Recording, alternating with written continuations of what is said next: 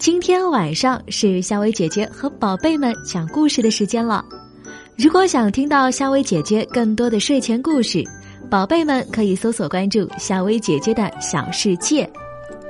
那么今晚，夏薇姐姐想和宝贝们讲的这个故事，名字叫《菊花仙子》。很久以前啊，运河边住着一个叫阿牛的农民。阿牛家里很穷，他七岁没了父亲，靠母亲的纺织度日。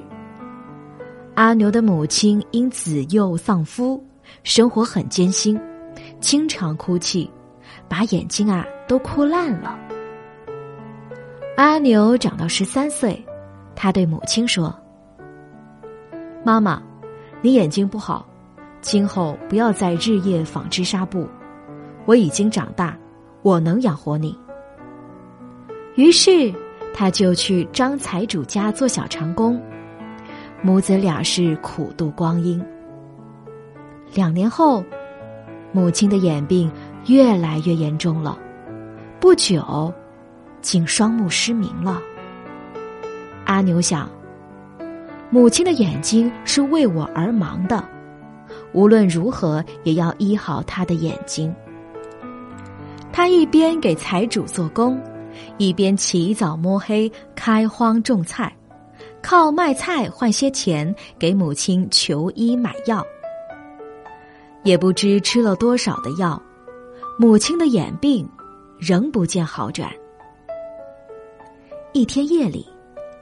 阿牛做了一个梦，梦见一个漂亮的姑娘来帮他种菜，并告诉他说：“沿运河往西数十里有个天花荡，荡中有一株白色的菊花，能治眼病。这花要九月初九重阳节才开放，到时候你用这花煎汤给你母亲喝，定能治好她的眼病。”重阳节那天，阿牛带了干粮，去天花荡寻找白菊花。原来啊，这是一个长满了野草的荒荡，人称天荒荡。他在那里找了很久，只有黄菊花，就是不见白菊花。一直找到下午。才在草荡中的一个小土墩旁的草丛中找到了一株白色的野菊花。这株白菊花长得很特别，一梗九分枝，眼前只开了一朵花，其余的八朵含苞待放。阿牛将这株白菊花连根带土的挖了回来，移种在自家的屋旁。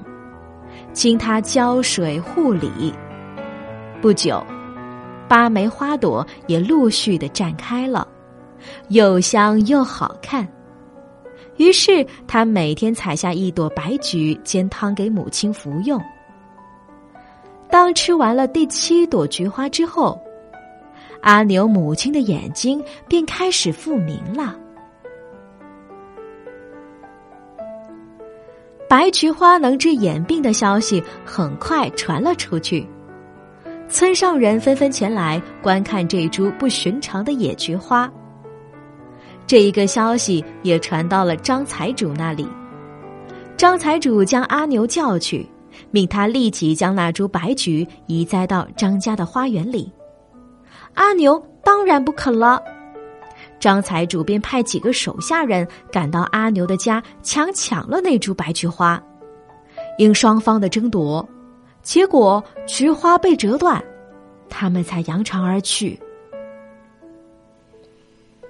阿牛见这株为母亲治好眼疾的白菊横遭强暴，十分的伤心，坐在被折断的白菊旁哭到了天黑，直到深夜仍不肯离开。半夜之后，他朦胧的泪眼前猛然一亮。上次梦见的那位漂亮的姑娘突然来到他的身边。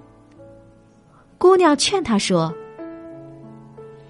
阿牛，你的孝心已经有了好报，不要伤心，回去睡吧。”阿牛说：“这株菊花救过我的亲人，他被折死，叫我怎么活？”姑娘说：“这菊花梗子虽然断了，但是根还在，它没有死。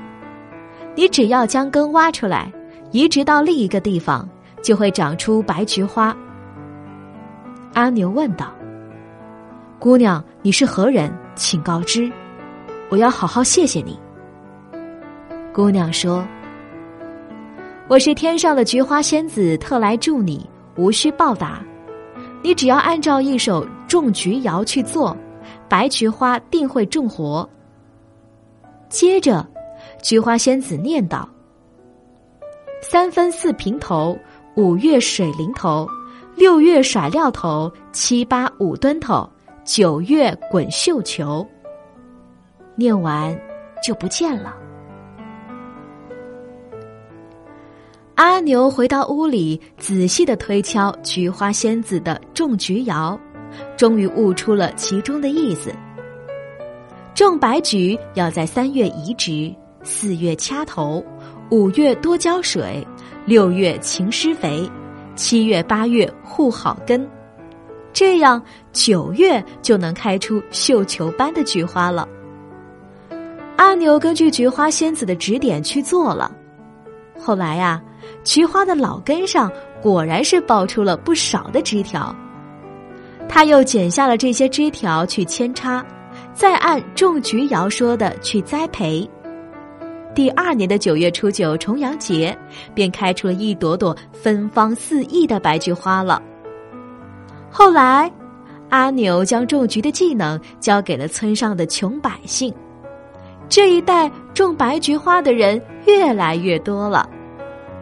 因为啊，阿牛是九月初九找到了这株白菊花，所以后来人们就将九月九称作了菊花节。